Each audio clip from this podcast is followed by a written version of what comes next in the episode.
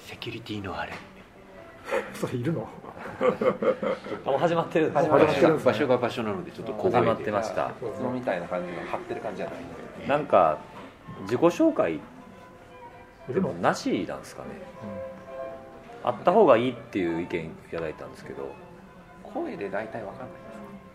すでも人入れ替わりますからねああそういうことか喋らないなんか自己紹介したら死ぬ病ですから死ぬじゃあまたそれはあの後々の検討課題ということそでうですねはいペンディングですね最初の話題が一つ終了いたしました、そうですねということで今回は今日あれなんですよイねベントの,、ね、あのパネルディスカッションの前にそうで皆すさん集まってこの後喋るんだよねそうですよここのの後後喋るの本に番また喋るのみたいなあでもあれですよこれも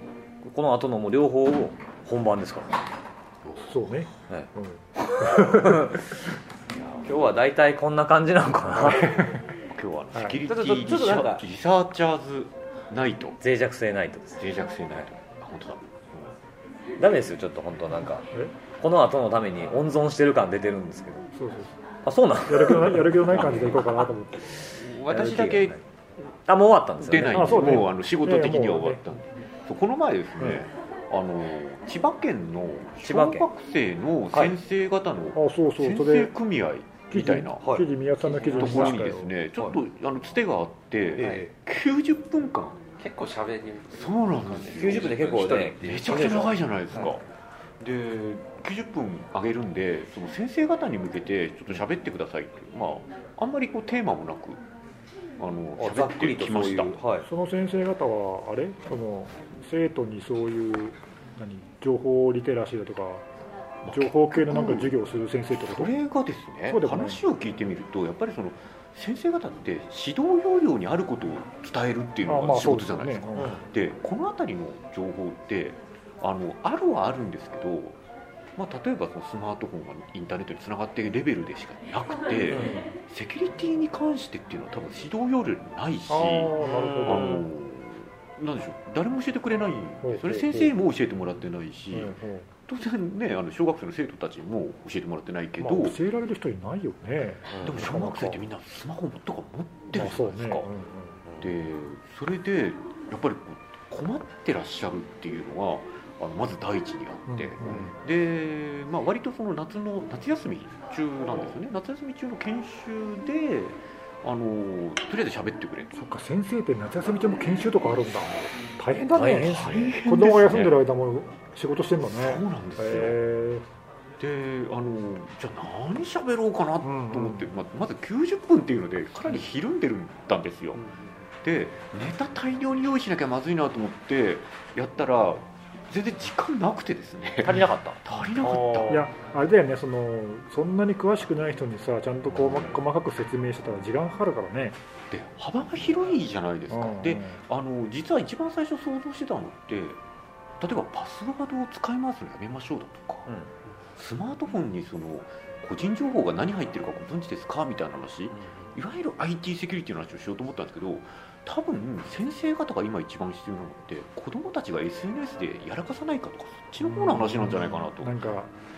学校の裏グループ的なやつとかそうそうそうそうそうがあるよねそういうの、うん、別垢持ってるとかもありますからねね裏垢複数赤でとかね、であのひとしきり悩んだ挙句、んえー半分その先生方に向けたあのバックアップだったりランサムウェアの状態だったり、うん今のその今の話をして現状の話でうすん現状の話をして後半ちょっとその SNS の話を、おーあのそこまで私も詳しくないので現状なんかいろんなことが起きてるっていうのをちょっとお話をして、であのーえーとりあえずフックになればいいかなと、うん全部覚える必要ないですと、うん崖作り的なやつですかね、であの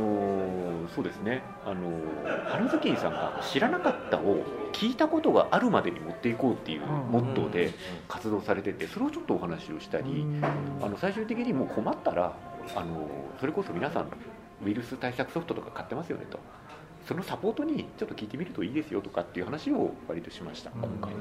んまあ身近になんかそういう相談できるところがないですよ、ないからね、うんであのつかみに使ったものが2つあって1つがその SNS 絡みとかネットの現状ということで、あのメルカリさんで読書感想文売ってるって話ああったじゃないですかーなんか最近出てたね、そういう宿題を買う系そうななんですよでそれを話したらさすがに先生だけあってみんなご存知なんでしすてるああよねなるほどで朝日新聞とかでも取り上げられたんでなんかすごい興味を持って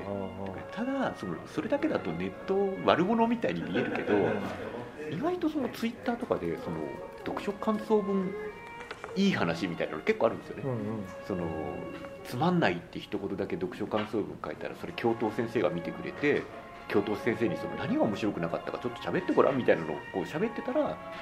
一つの評論になったみたいな話だったそり、れ俺も見たそのツイッタうんーあのこうこういうふうにインタビュー形式でお母さんがあの「どうしてこの本を知りましたか?」みたいな聞いてそれをこうまとめると実は綺麗な特徴感想文になるだとかそういうテクニックも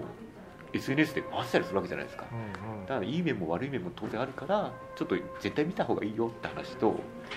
あと、えー一番最初に掴んだ話は皆さんがの Google マップ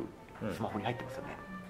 Google マップのタイムラインっていうのを押していただけますかって言って押した瞬間ざわつくんですようんうんうんみんな知らないんだそういうそうのみんな知らないですよねうんうんあのそれを押すとあの本当に今日今の今までその歩いてた記録が全部見えるんですよね、ですげえ怖いっていうなった時にこれ実はあの本人しか見えませんとあの、うん本人しか見えないけどその本人っていうのを判別するのって何だと思いますかパスワードなんですよってことをお話ししてあの強いパスワードの作り方と使い回さないでねっていう話をちょっとさせていただきましたうんなるほどね、まあ、スワードの話も僕らからしたら割とこう身近な当たり前なさ今更言うまでもない当たり前な話だけど、ちゃんとどういうふうに使うべきかとかって教えてもらったことないだろうねきっとねそうなんですよ、うんで先生強もねいパスワードの作り方っていうのをちょっとガイドしてあのそうしないとこういうものが見られちゃいますよというのと、まあ、講談の方でちょっと子どもたちの SNS の話をするときに子どもたちって結構パスワードを適当にやるじゃないですか、それこそ誕生日でうんあのまあ、名前と誕生日とそうなかんですよねね突破されちゃったりっていうあの以前そのあの、えー芸能人の方の SNS アカウントだったり iCloud のパスワードをすりクラックして写真を撮っちゃったみたいな事件大人でもその魅力に抗えないっていう話をして、これもやっぱりパスワードなんですよとなんでちょっとこれに関してはちょっと子供たちにもぜひ教えてあげてくださいねっていう話をしました、うんどうでした反応とかえっと Google マップのタイムラインで掴んだのは成功したなと思いましたまあ位置情報系ってその反応いいね反応いいですねでただただこれ皆さん多分怖いと思ったかもしれないけど便利だとも思いませんかって話もして、あの私自身もすごくこれあの日記代わりになるしすごく便利な機能だと思うんですよだけどその便利に使うにはちょっとリスクもあるよってことも判断してもらわないといけないかなということであのただやっぱりそれはあの両方見ていただいてあすごい面白いと。あのいやこの前出張で広島行ったんだけどその現地の人にその紹介してもらったルートがこんなに残ってんだったら次行った時すぐ行けるなとか、うんただやっぱりそれをこう奥さんには見せられないなとか そんな話をしてたりするんで、はいうんなんかちょっとその辺りのこうあのなんでしょうスマートフォンってその個人情報何入ってると思いますかって言うと電話番号と住所とぐらいしか言わなかったのが履歴ってアプリのやつですかアプリのタイムライン、あタイムラインねタイムラインやるとあの全部それって僕、まあ、僕もその機能知ってて今一応もう一回確認してみたんですけど残ってないオフにするっていうことを教えなかったんですかあオフにするのもオフ教えオまフしにたしてるんですようんオフにするも教えました、ですねなんか意外とその身近なんですよっていう話から入っうんて、まあ、便利だと思うんだったらオンにしてそうそうそう安全に守りましょうとうんでいらんかいらんって思うんやったらオフにしましょうねっていうことを伝えてきたんですよねそうですね、であとはやっぱ子どもたちがその先にいることを考えてその意外とその写真1枚から情報が、あのうん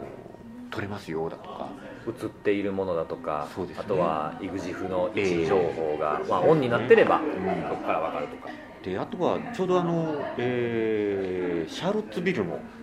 話、えーはいどこでしたっけ何州でしたっけ、えーアメリカでその白人至上主義者の、えー衝突があってあの時にやっぱりその写真で個人特定をゲームみたいに行って、うんそのこいつだって言ったのが実は間違ってましたみたいな事件があ起きちゃったりするじゃないですかなんで本人にその非がなくても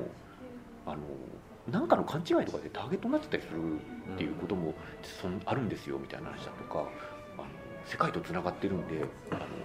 かっこいいデザインだと思ってやったら実はそのナチス親衛隊のマークでしたみたいな事件とかあはいあはるいじゃはないですか。いデザインとかねそうそうそうそうでそういうその世界につながってるっていうところを若干意識しないと子供たちちょっと怖いかなっていう、うん、お話とかもしました、まあ、なんかそういう話をしていたら割と90分が意外に早くて、ねまあ、90分そうですね僕も結構90分で喋ること結構多いですね、それだから呼ば呼ばれてそこに行ってみたいな感じだと90分が結構多いかな、ね、なんか詰め込みすぎてちょっと反省したなっていう足ぐらい、らないよね僕も前大体話題2つか3つですね僕は90分だと、ねそのあんまり同じようなバックグラウンドがないとか知識がうんうん前提知識がない人向けだと特にねうん丁寧に伝えていかなきゃいけないそかうらですね、んもうその中にもうちょっと詳しい人がいるともうその人にとっては上長ぐらいのそうね感じでやらないそうで時間かかるよねと、すねそこはちょっと反省したなと、まあ、あと、まあ、実は一番最後のポイントのところでその駆け込み寺的なその窓口だったり、あと、まあ、その途中でその子どもたちがその技術を持って技術を知ってしまうと使わ使いたくなっちゃうとでそれでそのいわゆるハッキング行為だとか不正アクセスみたいなことをあのやってしまうっていうそっちの方向に行かないためにあの大人たちいろいろ考えてますみたいなあの取り組み、まあ、セキュリティキャンプちょうどやってたんでそういうお話だったりその、まあ、レッドチーム演習だとかバグハンターみたいな話もちょっと軽くあのしてあそういうのがあるんだねというふうに言ってもらえたのはすごく嬉しいなと思いました、だいぶ幅広いねネタがね、うんですねこうなんかこういうその先生向けのやつとかって今回まあ最初最初だでけす、どね、なんか続けてやるんですかいや、えーとまあ、今回で、まあ、いろんなところにちょっと横展開してもらってそれでまた呼んでもらえればいいなぐらいの、うんうんまあ多分ね何個何回かっていうかいろんなところにこう言っていかないとそうなんですうよね、んでなんかあの伝わんないよね懇難し親い会ねでやっぱりその聞いた話だとそのどちらかというとやっぱりその子どもたちがどうやってスマートフォンに接していくかっていうのはやっぱり親御さんたちも分からなくてうん親がまずなちゃんと使えてるかっていうのがあるそかうらななんですよねであの本当にひどいところだと家族が学校に押し付けてっちゃうらしいんですよね要するにそのまあ子よ供くある話です、うねん、子供がその YouTube にアップしちゃいましたと、んでアップしたことぐらいに関してはいいか悪いかは判断できないんですけど、そのなんで学校で指導してくれないんだみたいな形であの先生たちが怒られてどうしたらいいんでしょうかねってすごくあの真剣に悩んでたんでこれはなんか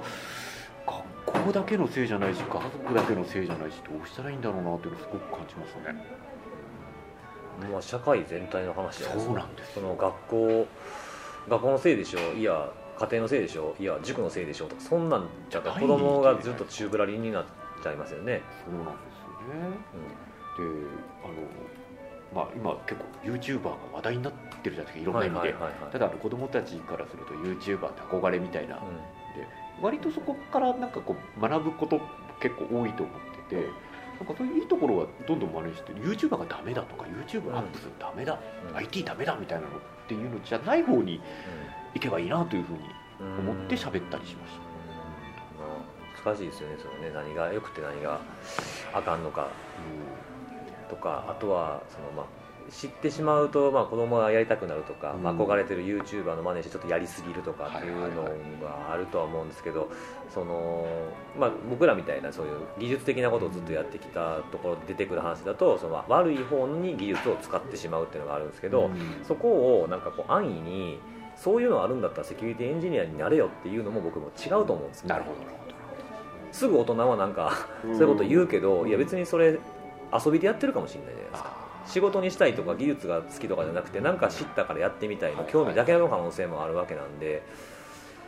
そこをまたこっちですよっていうのもまた違うというか選択肢を狭めることになるからーまあ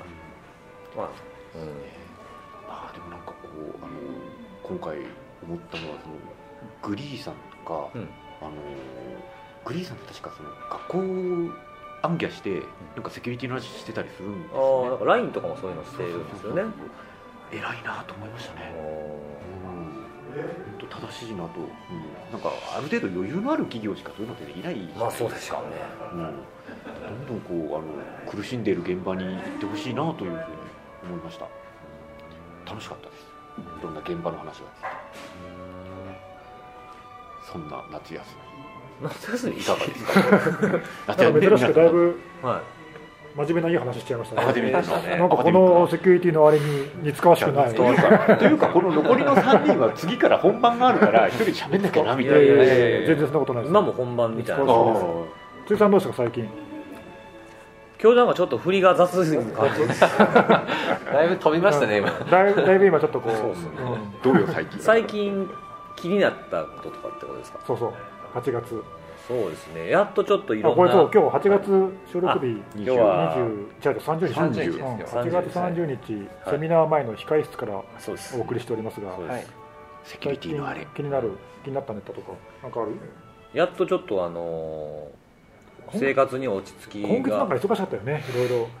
なんまあ、か先月ねかイらンシデントもあったしい今月とはいろいろやっと落ち着いてきた感じよかがったねそうですねそれについて話せるぐらいちょっとあ落ち着きーを心取のり戻余裕がそうですね心の余裕大事だからねやっぱねこう、うんまあ、そう思ったのは結構これでこれできちきちやけどなんとかなるなっていうスケジュールってよくないなと思いましたね突発的なものがポンとくるともう確かに全部後ろにずれてギいくリギリじゃダメだねそうですそうですだからずれてったものは全部土日で回収しなあかんみたいな確か感じになったのがちょっと落ち着きを取り戻してきてニュースとか、まあ、記事個別の記事も気になったものがあればにうん追っかけられるぐらいの余裕はちょっと出てきたぐらいでなるほどね、えでその中あれだよねこういっぱいで回ってない感じの時っていうのはこうそういう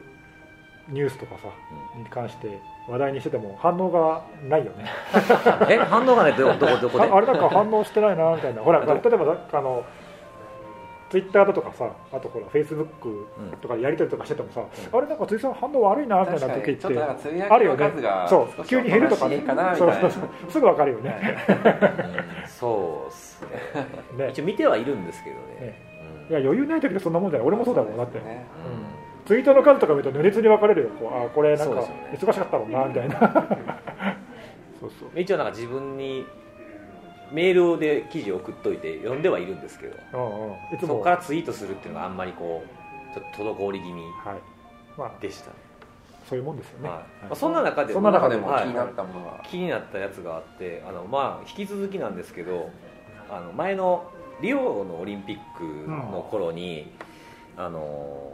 ファンシーベアーズハックチームって出たお出ました言ってるはい名前がややこしいややこしいねというかあの、ね、あの標的型をしてるんじゃないかっていうふうに言われてる、まあ、ロシアかもしれないっていうののその、えー攻撃者グループにファンシーベアーっているんですよねはい、その名前を、まあ、語ってるのか語ってるのかいじってるのか何なのか本当はそういう同一なのかわかんないですけど、ねまあ、それとはまあ違って一応ファンシーベアーズハックチームっていうふうに自分たちで言ってるやつらが、えーまあ、久しぶりですよねこれね久しぶりだよね、ええだいぶ間空いてたもんねそうあのサッカー選手の、うんまあ、ドーピングに関する情報というか、うんまあ、ドーピングに関する情報でドーピングしていますっていうよりもそのこういう薬こういう病気があるんでこういう薬を投与してますみたいなのを、まあ、申請するわけですけどもそれしないとあのダメになっちゃうんで,、でその内容がまたリークされたっていううんのが、こう忘れた頃にポーンと出てきたんでたまたま余裕があったんでちょっと調べてみたんですおよ、うで今回リークされたやつのファイルのサイズがまあ140メガ弱ぐらいかな、うん全部でうんあったんですけどで内容を一応確認してみたんですよそのリークされた情報を、はいそしたら、あのーまあ、ほとんどが EML のファイルなんですよおうメメール、はいメールのファイルですね、うんあのーでそれの中身を開くと、まあ、メールの宛先とか送信元とか、あと件名と、まあ、普通にメールが丸々見れる状態なんですよね、で添付ファイルもそのファイルの中に全部インクルードされてて中身も確認できるんですよでこうずーっとこういろんなもの見てて、まあ、最初日本人の情報ないかなとか、うんそういう感じであとどんな情報なのかなとか見てたんですけどあの途中でなんかこうこいついつも宛先か送信元に入ってるなと、まあ、カモさんも言ってましたけどねまあ、なんか複数見ていくそとう毎回この人入ってるなみたいなうんっだてよねいうのがあったんですよねで、えーこの盗んだこのファンシーベアーズハックチームは、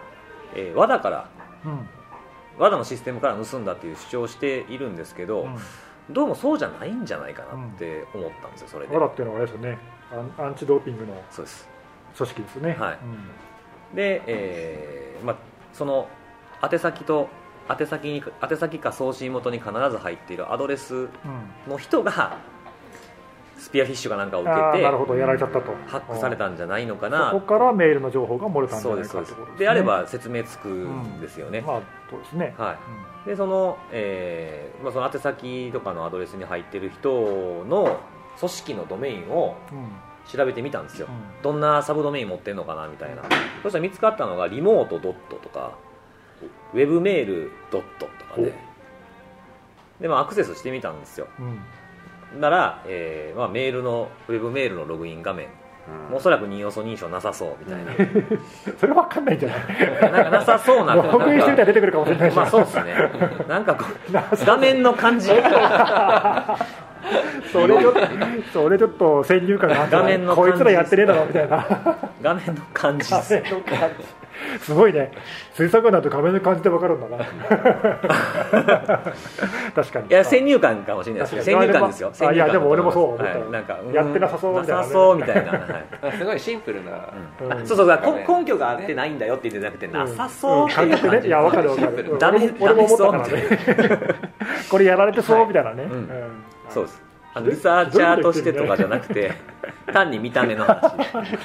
大事大事、うんそうそうであのウェブメールの方がそれでで僕リモートドットの方は、あのちょっとなんか前に脆弱性でも話題になったチームビューアーのはい画面が出てきましてまたこれダウンロードしてねクライアントみたいなやつダウンロードしてねみたいなこれもややられてそうみたいな なんかその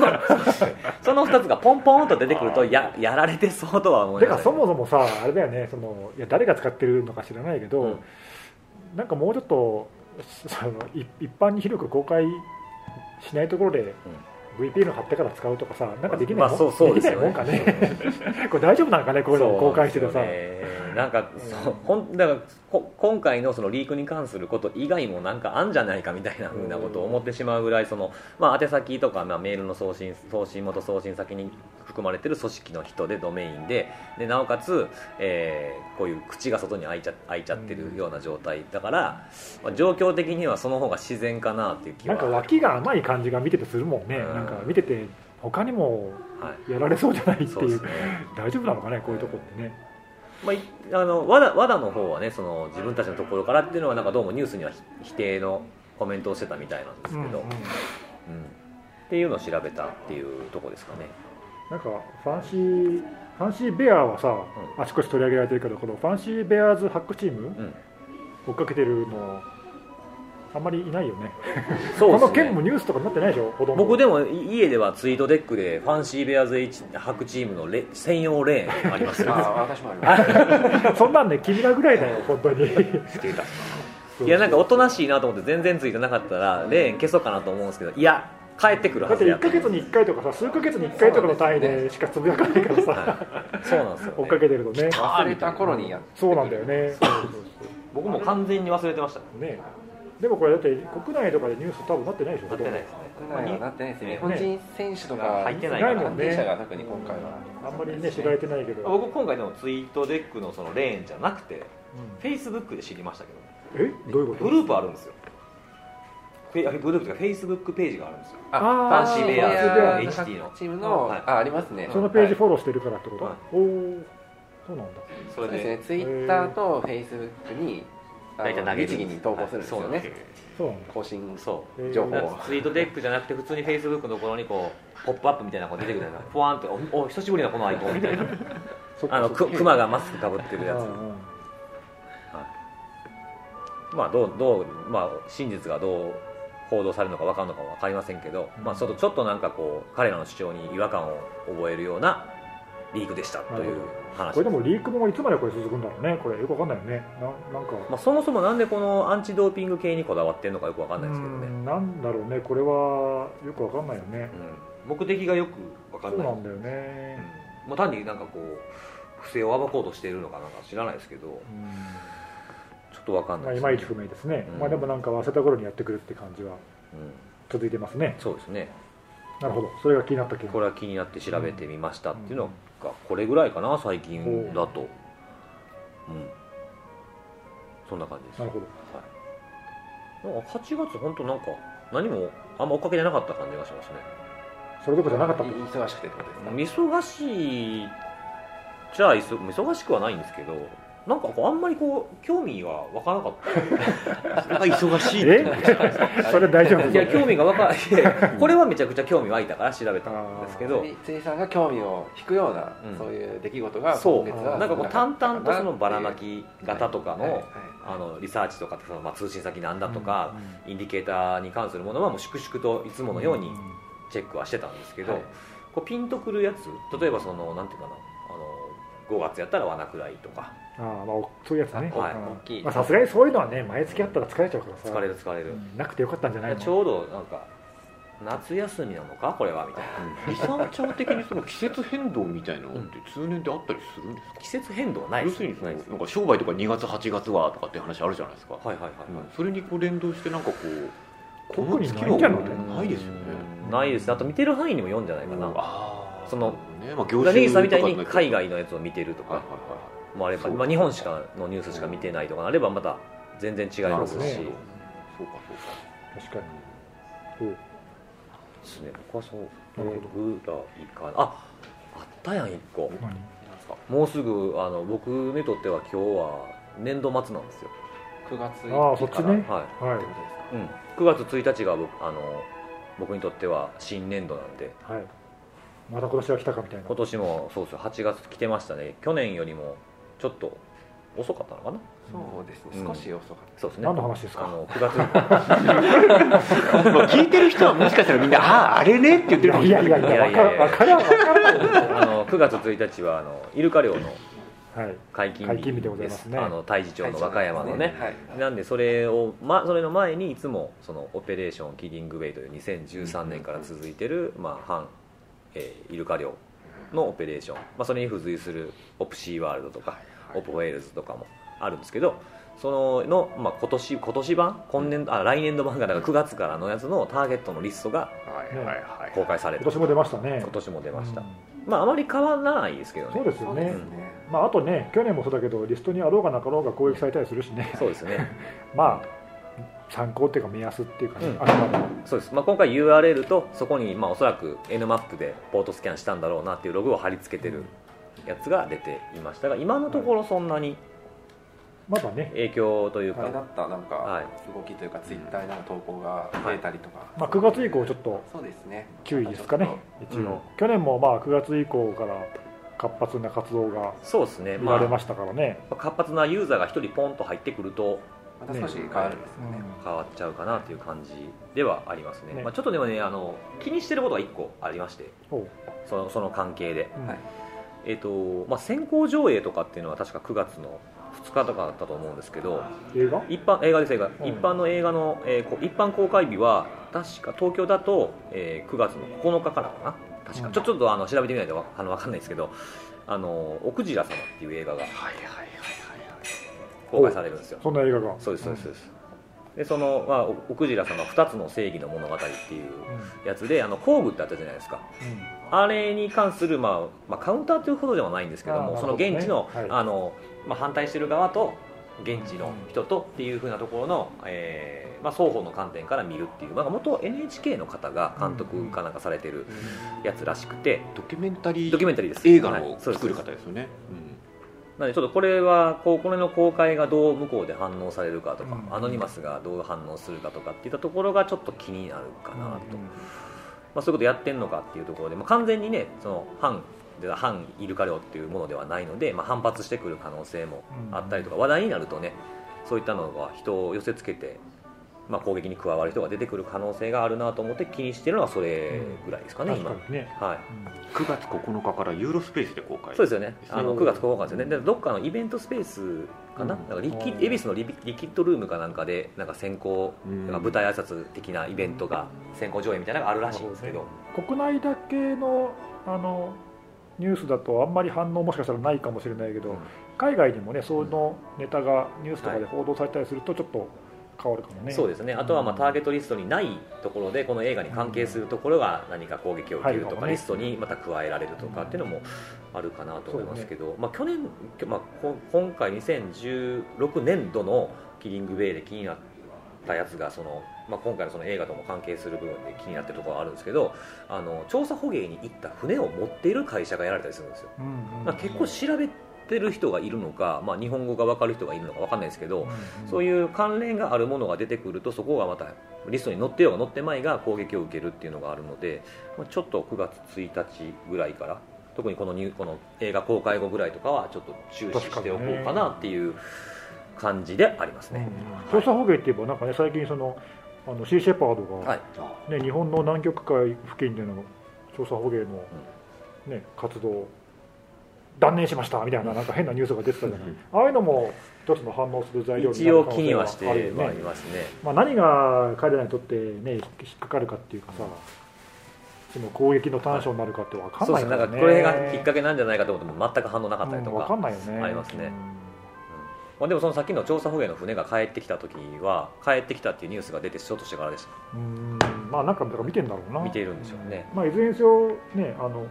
それがあるからどうかとはいつも言ってるけどねた。あ、そうですね。はいその。関係なく粛々と対応するしかなリいけスどトね、に乗ったからどうとか乗らなかったから安全とかそううん安心とかっていうわけではなくて、 まあ、ただそういうのの活動時期に来たってことはちょっとねあの、まあ、来やい、すい時期という、うんはい意識しておいた方がいいかもしれないですね、9月はそれでなくてももともといろいろ攻撃が来やすい時期だからね、このタイミあンれグははね歴史的得意日的なやつもねありそうますそかうら、それもあるしね、まあ、備えは必要ですよね、まあ今年も来たなとはいいう感じでしたね。なるほどね、うんさあどこですか根岸さんは、あれ あこっちに行きましたね、うんいや根岸さんそろそろ来るのかなといや別に中に8月でもねいっぱい細かいネタいっぱいあったんだよね、うん俺あのこのポッドキャストをさ撮るからって言ってでもなんか忙しそうにしてる感じでしたけど気になるネタこんなにいっぱいあるんだよねって出したけどあー忙しそう、いやそうでもなかったけどまあでもいろいろ出張行ったり、んあと珍しく公演が何件かあ今月はなんか九州の方に行重なったりかれたりとかしてましたっけ違いましたっけ行ってない あれ違う適当だなぁ 行ってないそうでしたっけ、うんそっか来月行きますあ来月かそうそういろいろあったんだけどね、い、ろいろいろいろあったんだけどえ何を取り上げますかさっき言ってたやつにしますか、僕聞きたいやつでいいですか、何ですかあのーなんかすごいこう嬉しそうに嬉しそうに興味ありそうな感じで言ってたあのプロトンメールハックバック事件っていうあーそうそうこれふうねに言ってたやつ、そうあのちょっと、まあ、事件っていうか事件っていうほどの大きなものじゃないんだけど、んプロトンメールって、まあ、あまり有名じゃないかもしれないんだけどスイスの暗号化うんメールサービスを提供している、うん会社で、まあ、割と最近はそのメールの、ね、セキュリティも気にされるとこなんで、うんまあ、結構人気のサービスらしいんだけど日本でも使ってる人結構いるらしいんだけど、はいそこがねたまたま8月のお盆ぐらいかな、ええあの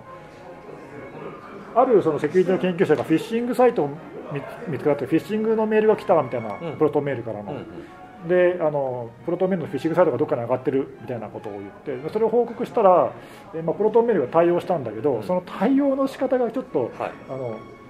んっていうちょっと問題があるようなそのなんかちょっとこう議論を呼ぶような、そのハックバックってあのメディアとかには出てたんだけど、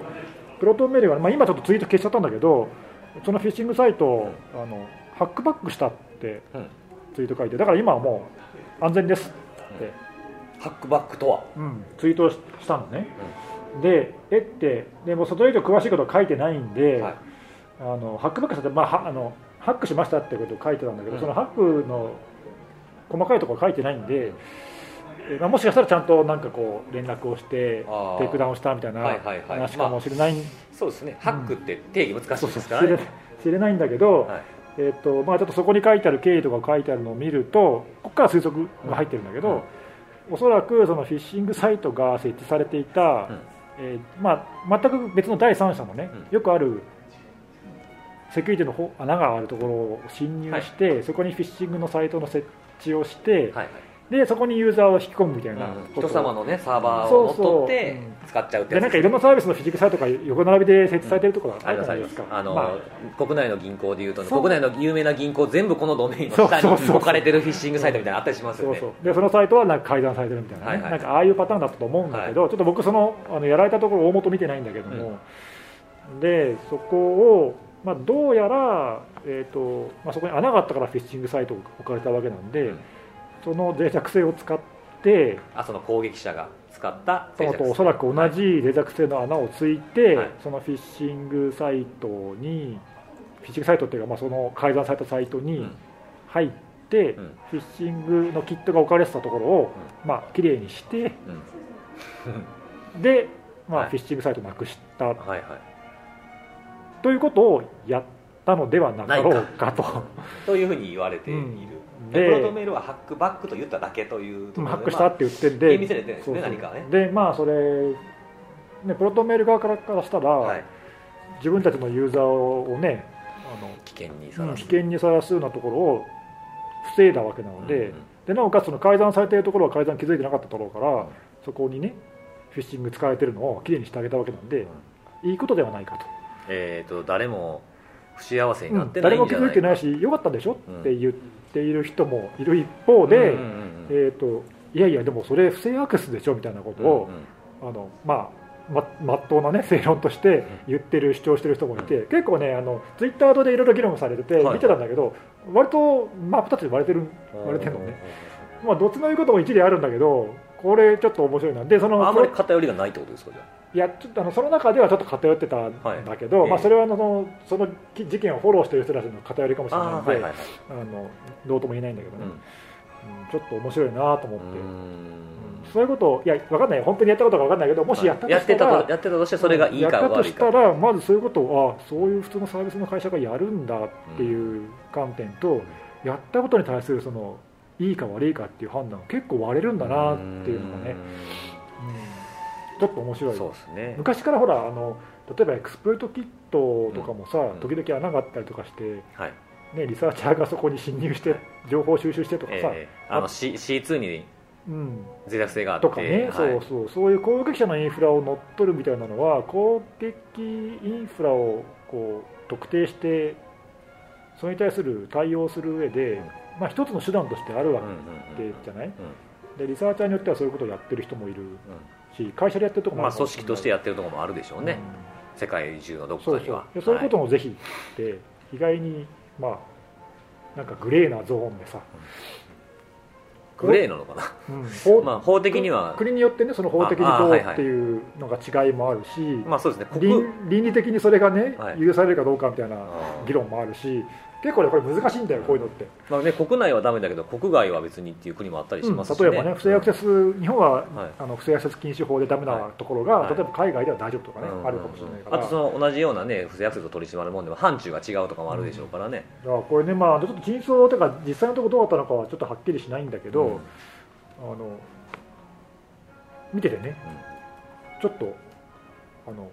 あや危うさもありうん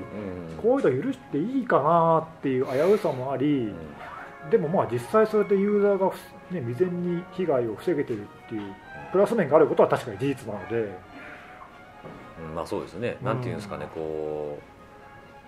うあの人によったらね、違法ではないが、不適切みたいなのの逆みたいな感じそっうてねこ、となでんかすどよっかで聞いね。たようなやつだね。 うん なそんうかそう一時期を聞いたやつそうですそけうそどう、そうでこれ結局その議論が割れるっていうのさ賛否両論あるっていうのは、はいななんか要するにあの明確な答えは誰も持ってないってことなんですよまあそうでねすね。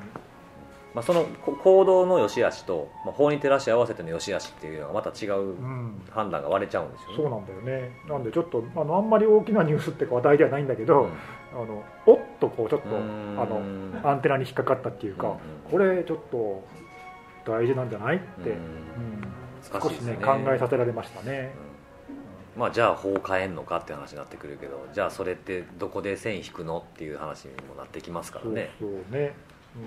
ほらだってあとほらこういうののスピード感的なね例えばはい法律にのっとってとか、あれあの適切な手順にのっとってやってるうちに被害が拡大しちゃうみたいな懸念とかねうん、うんうん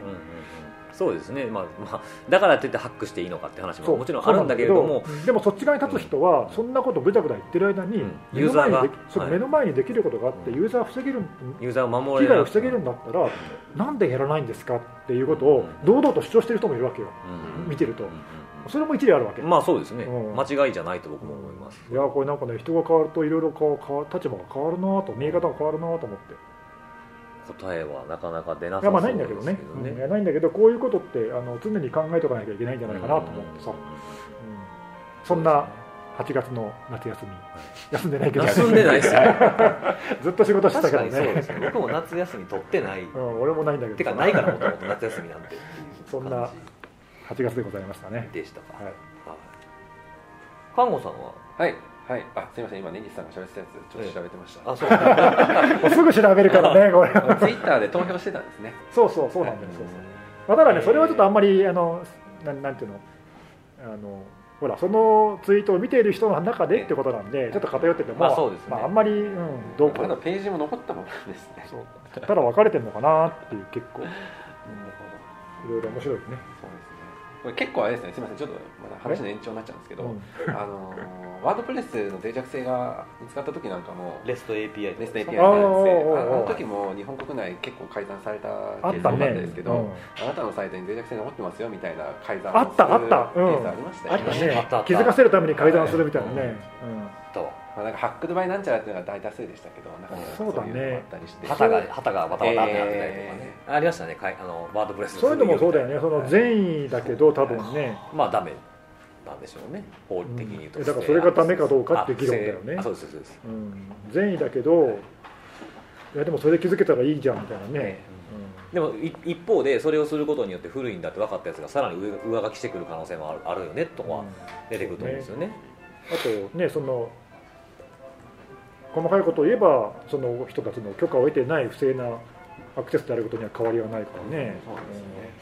これをこれだってちょっと見解を出すのが難しいんですけどうん、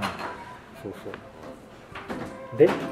はい、あじゃあちょっと全然別件なんですけど気にな8月私気になったネタとしては、うんあの最近といえば最近なんですけど、うんあの HIS があの情報流出をしてしまいましたっていう、うんああ事件ありましたね、ええはい、はいあのプレス出されていてであのこれ自体はあの、ま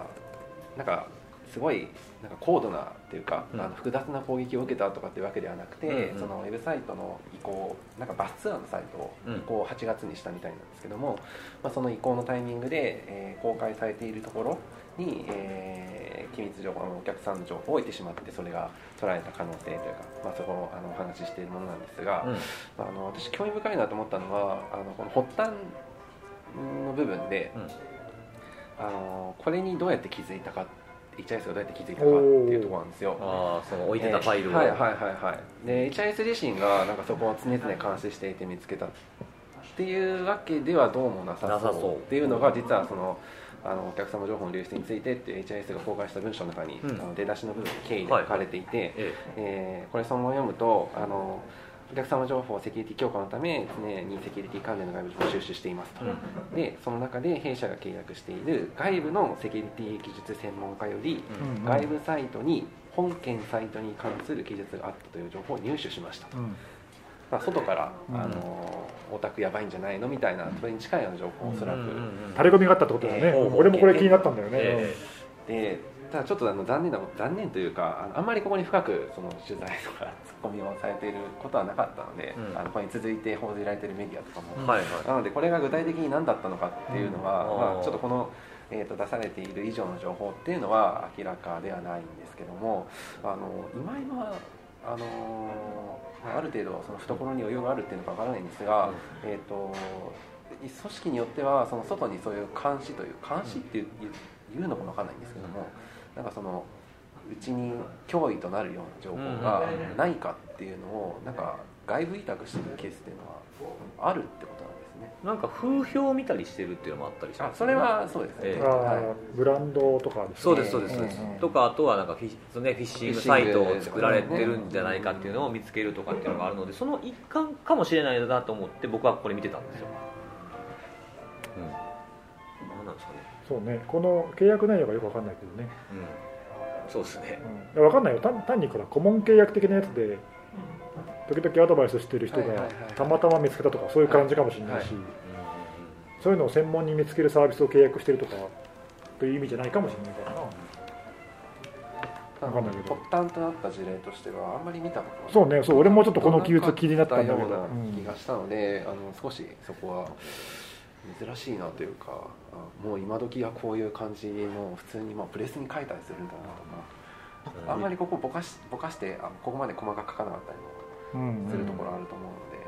直前にあの JP 佐藤さんがインターネット上に公開されてしまったデータベースのダンプサイト8月8日8日でにすね、はいはやっいてますよそうねそうでここでなんかこう気が付いて舐めて回った人がいるとかっていう可能性ってありますか、ね、逆じゃないですか逆かな、分かんないですけど、もうなんかいろいろそういう行為になり、うんその情報がもうあの知る人は知っている状態になっていて、で、まあ、それがどうもまずそうだっていうことに対する注意喚起がそのタイミングで出たっうんていうのがありえそうな感じではあこるれんですけども。自分もやあのワードプレスの移行をやった時にこれやりがちだなってちょっと思ってたんで、逆にその企業じゃなくてワードプレスとか個人のウェブサイトも結構あるんじゃないかなっていう気はちょっとしてます、あのいわゆるそのキータとかあの Q&A サイトにあの移行の仕方とかあると大体ダンプファイル作ってみたいな消せとまでは書いてない気がするんですよね、うんうんすごく怖いなと思いました確かにそうですねこれな何やったやろうな気になるな、で外部サイトって書いてあるんですよね、だから外部なんかそのもう全然関係ないところにだよね何かしら書いてあった、うんなんかここにこんなん置いてるよみたいなものが返さんじゃないかなって思うんですうん、わかんないねわかんないですあのすごけいどたまにあるじゃないですかあのここのここのサイトのここはこの入力値のところに SQL インジェクションをこうすればできるよみたいなマニュアルみたいなの書いてるサイトとかも絵画とかにあるサイトの脆弱性について別のところに、ははいまあ、掲示板とかでそういうの書いてあったりとかね例えばね、ありますありうんまあ、そういうのの一環っていうかね似似たようなう関ん係かもしんないかもしれないねわかりませんが、はい、そんなそんな8月、はいそんな8月末でしたなるほどこれでもあれだねあの今のあれだけどそういう連絡、まあ、これはたまたま契約してるからあれだけどさ契約とか全然ないところからそういう情報提供があった場合にうまくハンドルできるかねあー結構それも難しくないあの海外でもこういうの話はあってさはいあのそういうのをあの何ちゃんとした設定がなく公開されているファイルを見つけるとか、あの定常的にそういうのをウォッチしてる人とかがいて見つけたらいろんなところになんか連絡してるんだけど、まあ、そもそも連絡しても全然無反応みたいなねとか、まあわけわからん連絡やと思って門前払いにしちゃうかもしれないですよね、まさにあうのまく今日のセミナーの基調講演で JP サートの久保さんが同じこと言ってましたああね。そうそうそういうのスルーしちゃうっていうのはねあるから結構そういう窓口って大切なんだよね。ネギさん結構ね結構前からその大事それ大事やってよく言ってますよね、うん、いやそう受け取る窓口がなかったらどうにもなんないからさ、窓口があってもそれが本当に適切なところにそうそう、あの繋いでくれるかっていうのも、極端な話、そう前も言ったけどその会社の代表電話とかにいきなりタレコミがあった時にうまくそれハンドルできるのとかね、いやまさにその今日のその基調講演でその話が出てて、うんあのまあリクルート、まあ、西村西村屋さんですね。うんうんあのサポートに連絡したらしいんですよ当初。うんうんでところがサポートに連絡してもなん全然反応がない。ああそうだよね事例があってうんでそれでもう直で話をしうんするだとか、まあ直でというか JP サートうんうんえー直で行くだとか、まあ、ほん本来だったら IPA さん通してなんですけどうんうんも、直で行くだとか間にあの販売店代理店みたいなのがあったとしても,、もう直接ベンダーに行かなきゃいけないとかそのルートはちょっと考えなきゃいけないねみたいな話をそうしそうてましそうた何でもかんでもね IPA、JP サート経由がいいかっていうとそれもまたいろいろあってさ細かいやつまで全部そこ通っちゃうとパンクしちゃうから、基本はそこはもう順次処理していくうん感じに近いねので、急に溜まっちゃったらさ、 はどうでもなんなくなっいちゃすうじゃぐんには解決できない場合もあねりますからねそう難しいよねまあそんな看護さんの夏休みそんな休んでみんるななんか休んでる感じの話が一個もなかった 休んでないけどそうでそすねんな感じですかね、そんな俺らっていう、はい来月もまあ頑張って行きましょう、まあ、その前にまずねこの後セミナーやらないといけなそいうそうそう、はいもう結構ぼちぼち準備しますかあのもう一回ブえー打ち合わせリー多フ分ィン必要ですグね的なことをしといた方がいいかというので、はい、思い出しブリーフィングそうですね、はいすぐ忘れちゃいますからねじゃあそんな感じでじゃあそんな感じで、はいありがとうございはましーたいおやすみなさい